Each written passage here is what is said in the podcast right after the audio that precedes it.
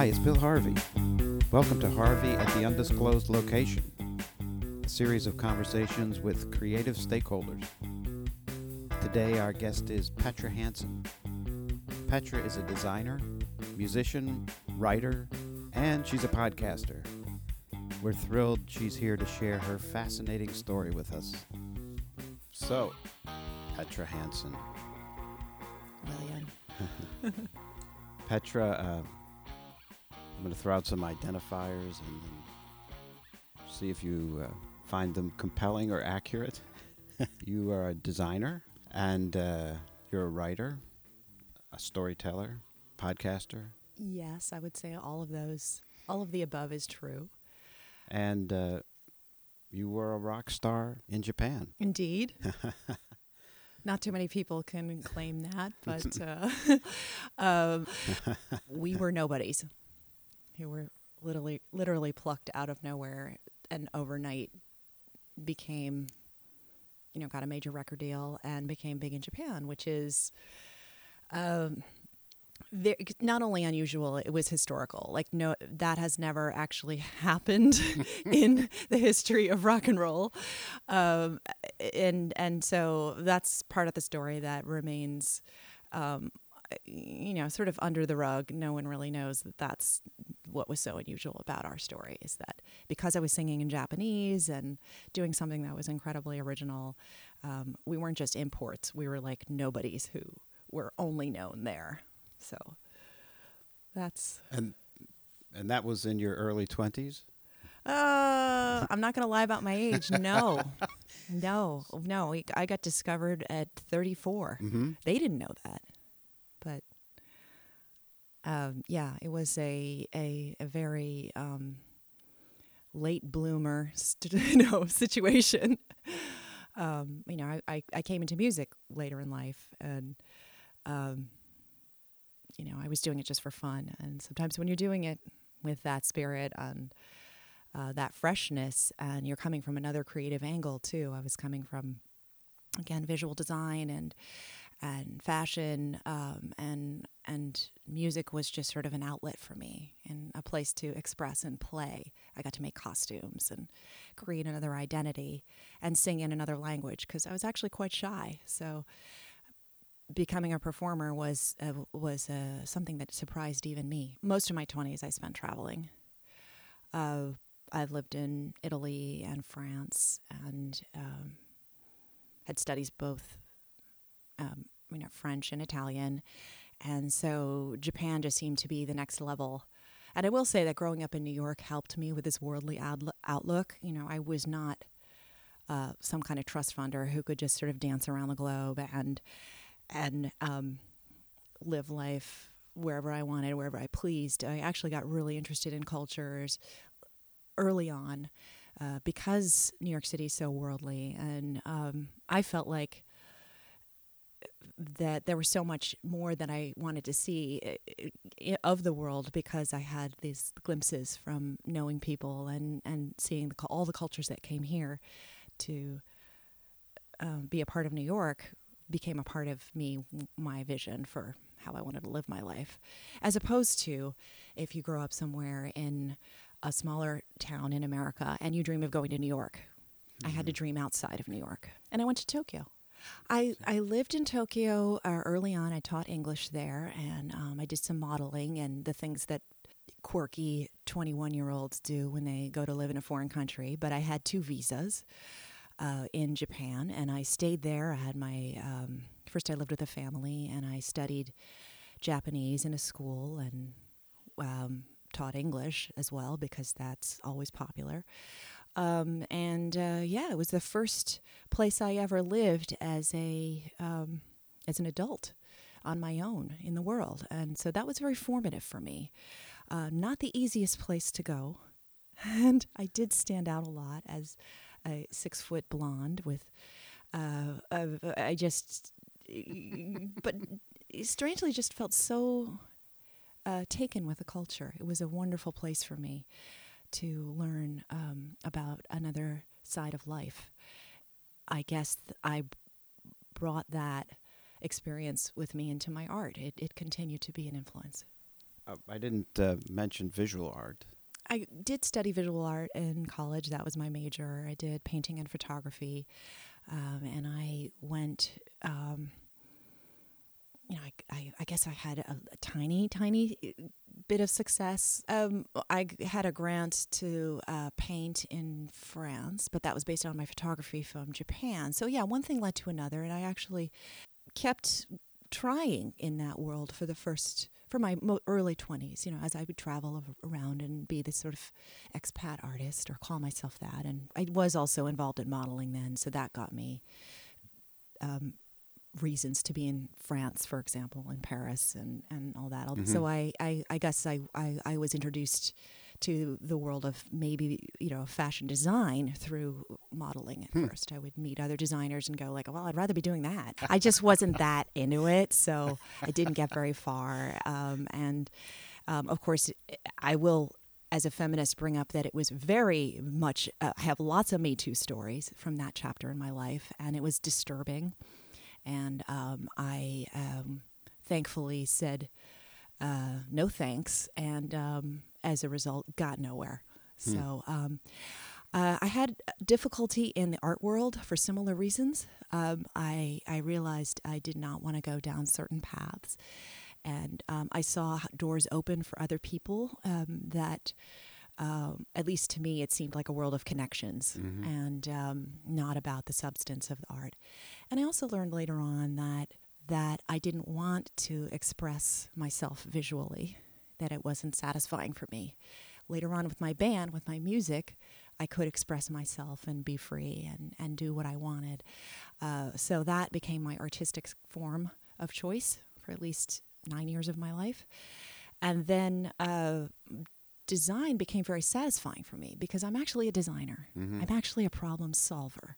so I um, I went back to school. So I did it very quickly while I was working. Um, I did it in a, a two year program in a year. Hmm. Which was unheard of. And I immediately fell in love with knitwear mm-hmm. while I was there because it was the closest thing to painting with um, with yarn and with color. I realized that I wanted to, not only could I incorporate um, the kind of painter that I was and the kind of visual artist I was, I could turn it into a product um, and and and make the full thing, make the fabric, and so knitwear became my thing, and mm-hmm. it was mm-hmm. a wonderful choice for me because uh, it's kind of also a nerdy little niche space in the fashion world and um, all the people I ever worked with were from were from England because mm-hmm. that's like huge knitting mm-hmm. culture and um, it just where I also went to study and, and, and work with Julien Macdonald who is you know, huge rock star at the time, um, and uh, and still is. He he worked for or he designed for Givenchy and mm-hmm. uh, Chanel.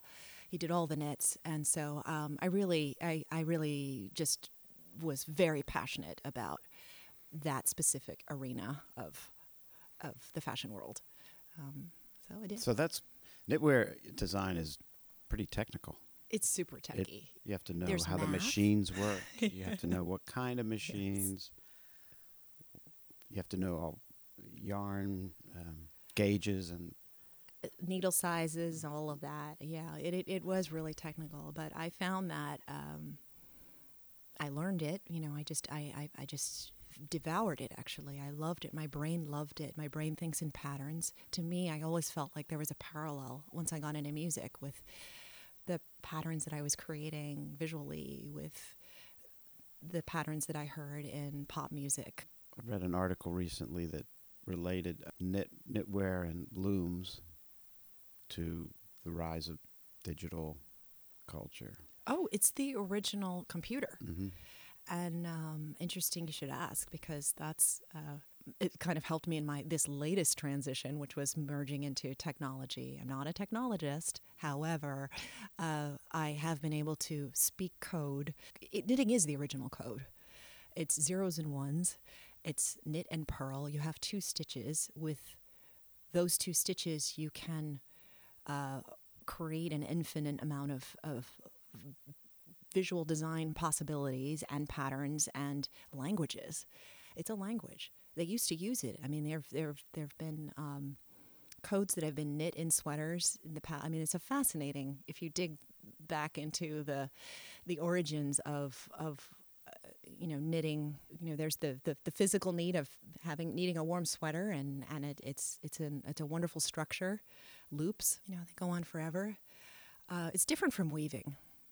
It stretches, it moves, and uh, I know. But in terms of like having the code side, I think even Norwegian fishermen sweaters were all unique, and that was one way where the, you know you could you would write in like family crests and codes and different um, again uh, ways of identifying these fishermen who would go out to sea and you know they would be wearing their code So really, from your knitwear, you're in this kind of making tech packs for knitwear and stuff, right? it's exactly what i did for many years Mm-hmm. so, you know, I got really quick at them too. Used to just fire them off, and in the beginning, we do everything by hand. Um, I've never been so happy after struggling as a visual artist all through my 20s, you know, taking waitressing jobs or bartending, whatever I could do to just sort of keep myself going as a visual artist. And suddenly there was this major company that would pay me to draw. that was so exciting. And I sat and I drew sweaters and I drew designs and I drew the patterns of, of, you know, it was just, it was really, really liberating and joyful in, in those early years. Um, and then everything switched to the computer because I was there for that transition. You know, good old Gen Xers, we had to do it all.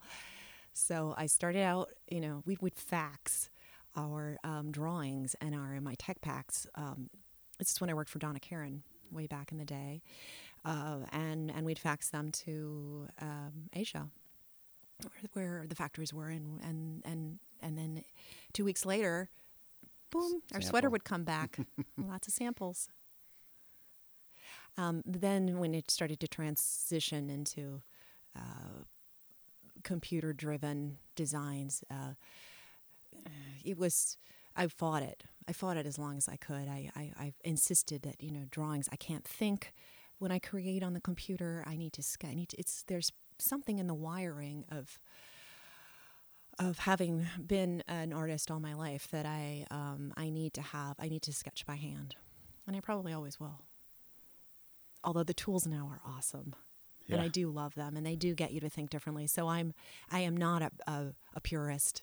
I I love what technology has brought to the table, but I'm happy I know the old way. Well, the machines have changed too, right? I mean, the, the old knit machines were not digital.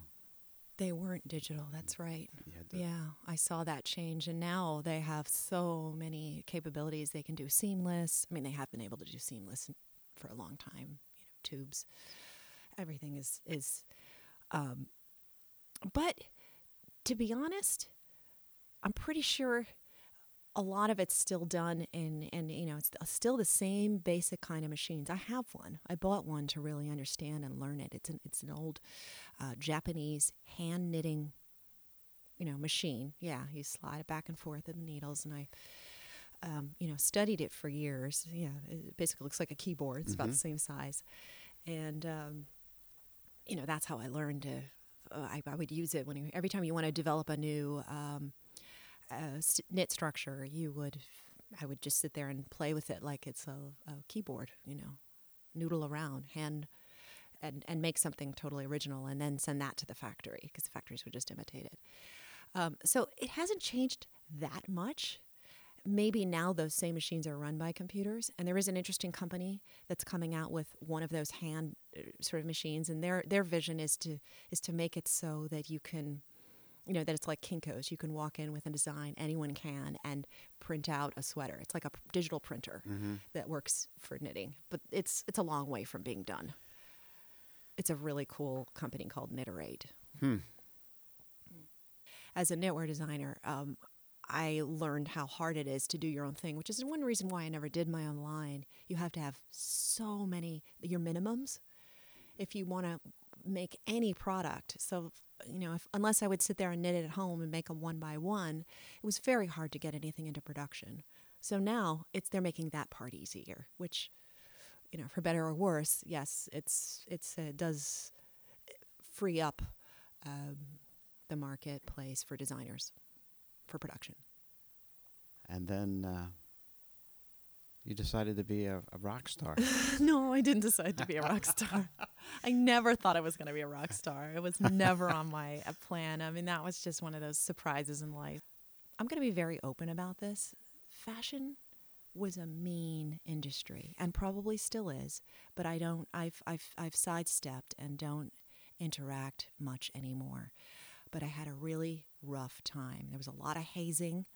There was a lot of competition. There was a lot of stealing of other designers' work and credit for it.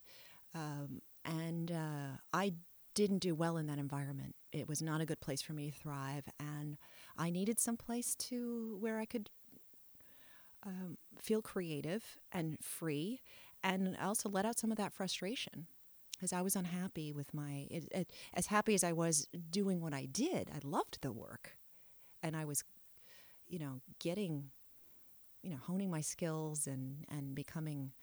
Um, becoming a designer was it was just sort of a painful process because of the other stuff that was going on around it um, and it didn't seem to change company to company. You know, I moved around a lot, different jobs, until I found my home at uh, early early Oscar De La Renta was great. Mm-hmm. I found a good director. He nurtured me, and and that was great. But before that happened, uh, I started the band. Like we we were doing music because we needed to. Something in our soul needed to be there doing it, and and. Uh, most of us were in our 30s, so it's like you're past that dreamer phase that you're ever going to make it. At least I was never under any illusions. We did 60s pop music and then to sing it in Japanese and, and go with the sort of Japanese theme was, um, well, nobody was doing it. It was random, but no one had seen a six foot blonde pop out on stage and go, you know, konnichiwa, tanoshii desu ka? You know, it was funny. that was Kiku Kimono Lisa. And uh, she she still thrives in me somewhere. Um, and and uh, yeah, I created the whole character. I did the I had the facility and the understanding of costume design because I was a designer. So I just went to town. Japan was good to us for the most part, and they kept their word and um, we had a really good run. Mm-hmm. It was short, but it was it was as good as it gets as far as the quality and the level and you know the trips to Japan. They wanted us to be this sort of wacky New York uh, hipsters or singing in Japanese, and and it was something that hadn't happened before. It was funny. We wrote really funny songs, and a, a lot of it came from a place of of um, you know wanting to inspire young women in Japan because I know how hard their life was when I'd lived there. And, you know, so there was kind of this like subversive feminist quality to the music that we were writing. Um, that I I'm not even sure how aware I was at the time. In reflection, I realized, like, oh, that's what I was writing that song about. So, what we did then wouldn't be acceptable today um, because of cultural appropriation right. and mm-hmm. all that stuff. But if you if you understand that I actually lived in Japan and then I actually sing in Japanese, and this is coming from a place of of true of real heart and authenticity, in um, it wasn't it looked like kitschy stuff that we were doing on the outside, but it was so much deeper than um, what has been represented prior in Asian culture in America as as Americans interpret Asian culture, mm-hmm. um, and particularly Japanese culture. So it was so real. I mean, even in in behind the studio. Uh, or whatever, when, when we'd be recording, uh, very often my A and R person would go, "Oh no, you sound like a Japanese woman.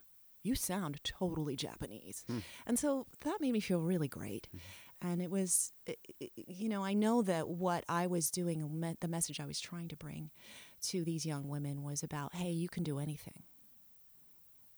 And and and uh, it resonated. Again you know they these they they wanted they want to hear that even if it's delivered from a woman who looked like an amazonian american who wasn't a japanese woman it's still here I was singing in their language, and I think that makes a mm. difference. We were very popular.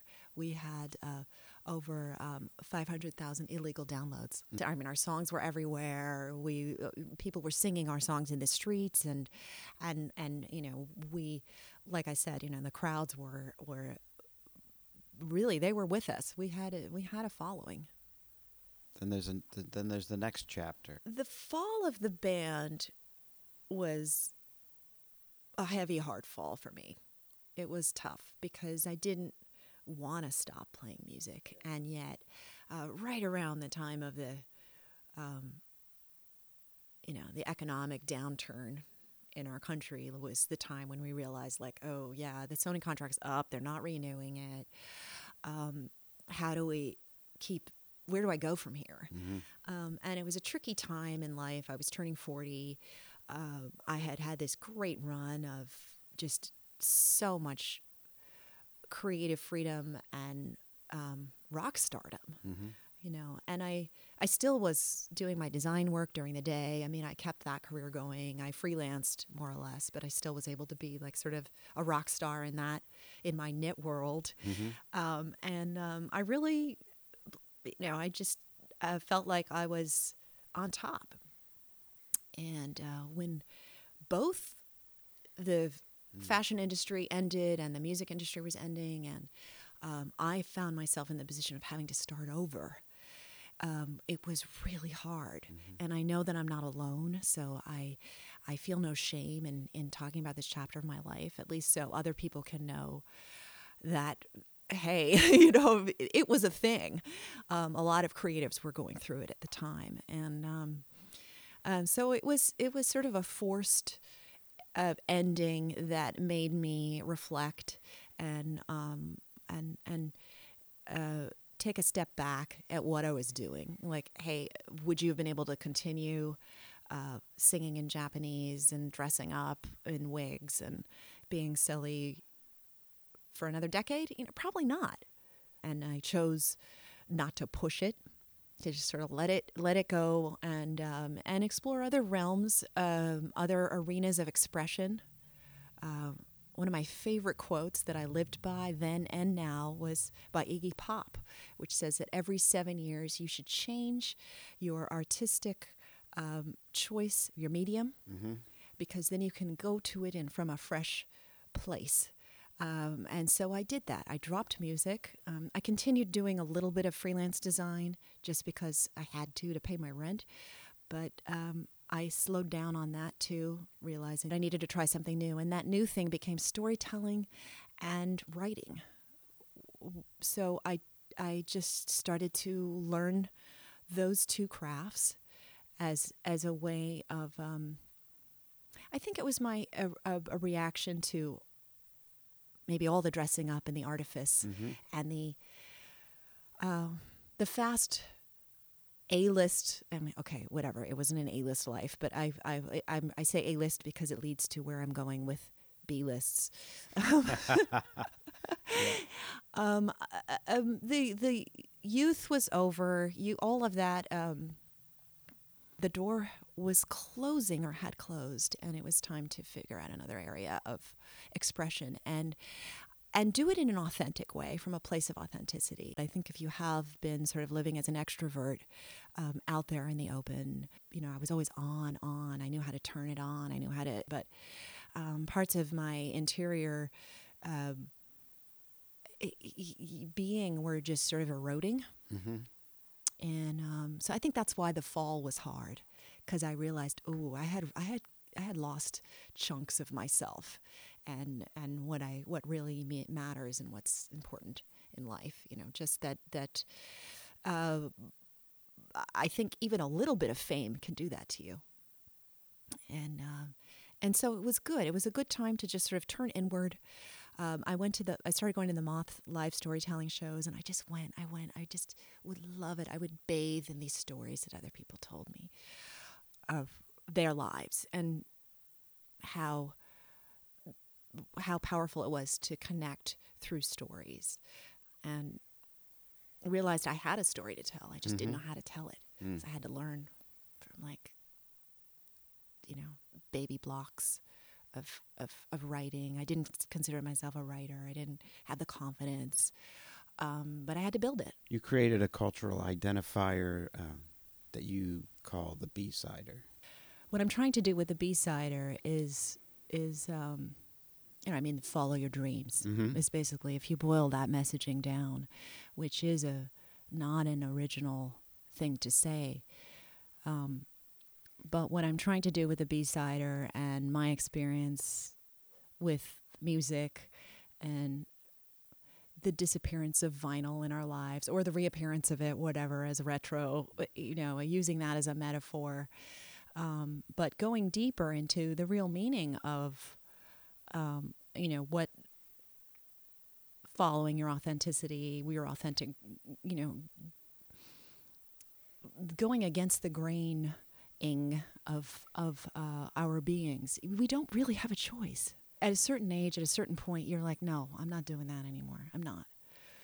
And and so um, what I'm trying to do, what I realized I've done for my own life, and I see that it resonates with other people, is is is to um, amplify that message um, in a way that people can absorb it and and and really make it their own part of their own journey and their own story. To me, it speaks to um, something I've experienced, which is the pressure to conform increases with age. Yeah. People want you to get in the box. Mm-hmm. They do. And for women, it's, I think, even more um, intense than. It is. For women uh, like me, I in in some sense, you know, I mean, I'm I, I never married. I don't have any children. Um, some of that's by choice. Some of it's just circumstance, and I'm really happy where I am right now. So this comes from zero place of of um, shame or regret.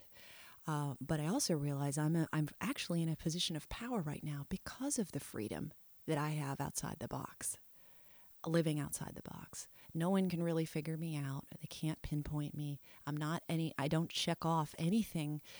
Um, and why is that? Well, I'm, you have to realize the context. I am from the first generation of women that didn't have to get married, that didn't have to enter. I mean, that's, that's a fact you know, women's lib didn't happen that long ago. Mm-hmm. And and you know, yes, I was raised by you know my single mom, and and you know, and she. Uh, but she married three times, so Oh, wow. you know it's like there was there's still this like you must be attached to a man to sort of have your identity and to be okay, Mm-hmm. to be considered not suspect, and I'm still sus- considered suspect Mm-hmm. uh, my my status doesn't really have a name, um, and and and so I think, um, in some ways, living as I am as a free as an artist or whatever, it, it was a shock to me actually to realize that there even was a box. No, I'm, it's a message that I'm I'm trying to speak to people who maybe feel outside and are okay with it and some people also don't even realize there's a box, and that's a problem too. Well, I, you you started to say a free woman, and um, that's Yeah. a very threatening position in a patriarchal society, right? No, I didn't realize how threatening I was. Just trying to be me, Mm-hmm. just trying to be a person, you know. Yeah, it's amazing how threatening that is. I hope that it won't stay like that for long. And Many people aren't even aware of the pressures and to, to conform that they are internalizing. exactly, it there's a there's a you know complicit bias Mm, that's yeah. out there in the ether. Yeah. that um, you absorb.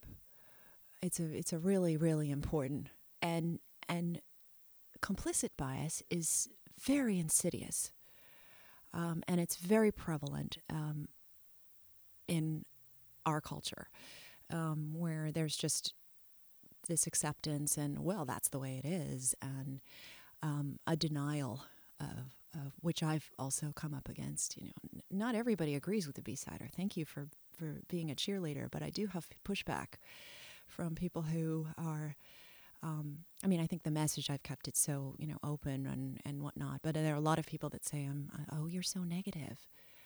well, it's not like that. Uh, Life is so easy to to be, you know, so you're you're so you're not married or so you're not this and that. You're free. You can do whatever you want. And it's like, no, actually there are there's a lot of negative messaging there that that I'm experiencing and you don't know that.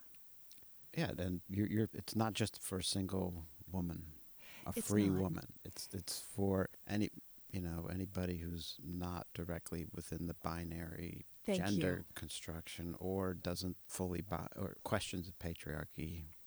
Or is just trying to live outside the box. Creative lifestyles have a hard time. We are already marginalized. Mhm.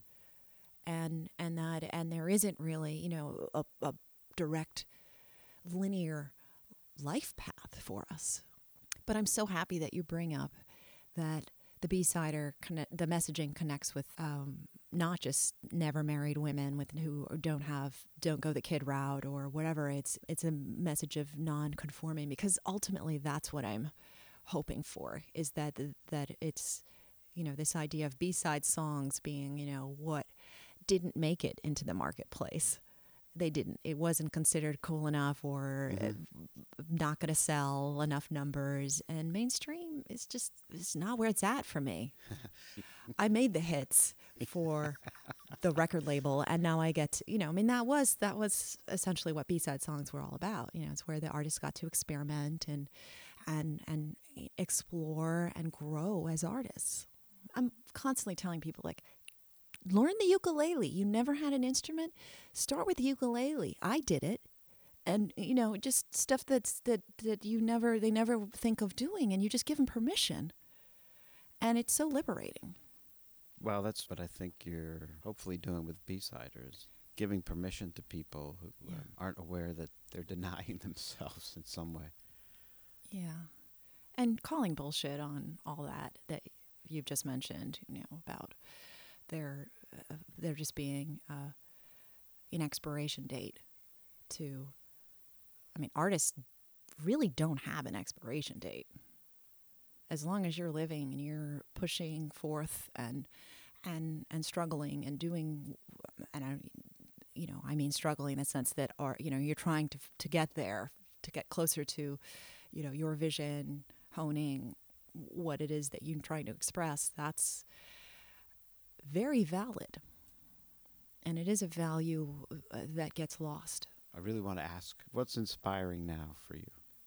I am really excited right now um, about, well, live storytelling and I, I guess storytelling and working with every way that that can get, that is that a simple story, whether it's told in one minute or in a two hour movie, um, how it gets translated and well told. I think podcasting is where it's at.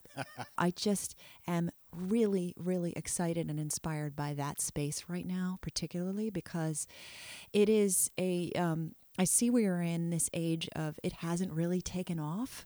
In, I mean, there's a million podcasts, of course. There's tons of them, but they're all so completely unique, and and it hasn't been uh, um, taken over by corporate sponsorship or or anything. I and and that's a fun time to be alive for creative exploration. You know, it's it's exciting that people can say what they want and speak from their mind and not feel like they've got a gazillion sponsors that they've got to mention and all that sort of stuff. I mean, some of the hot ones have to that to deal with, but for the most part, you can dig around. To me, we're living in the jazz age of po- of of podcasting. You know, it's it's where um, where there's a lot of riffing going on on interesting themes and topics. Uh, and I am endlessly going through and trying to find new ones to to. Um, I think. I think listening right now uh, to first of all you get you have this experience that is really cool uh, I, I don't know for some reason it's just different from a radio talk show or anything it feels more intimate and more authentic and you know you can listen in your car you can listen while it makes me like doing my laundry Mm-hmm. because i just put on my favorite podcast something that i'm looking forward to the next one i'm pretty addicted right now but inspired it's a good there could be worse things to be addicted to at this point we're all sitting around a little fire somewhere and we're telling a story or we're writing a song or we're doing something that um, we hope will connect. I, I can't I can't take that out of the equation because I I do it for myself to a certain but the reward is in the connection. The reward is not in the money. The reward is not in it is in the genuine someone really gets this. And that's the kind of audience I want. I just want them to get it. That's incredible. I think that's a great place to stop. that's well, this has been really cool. I love where we've gone and woven in and out of. I love the loops, the knits and the pearls. the knits and the pearls. We got some pearls. I definitely left some pearls. Excellent. So- well, thank you. Thank you so much, Petra. My pleasure. Thank you, Petra. That was great.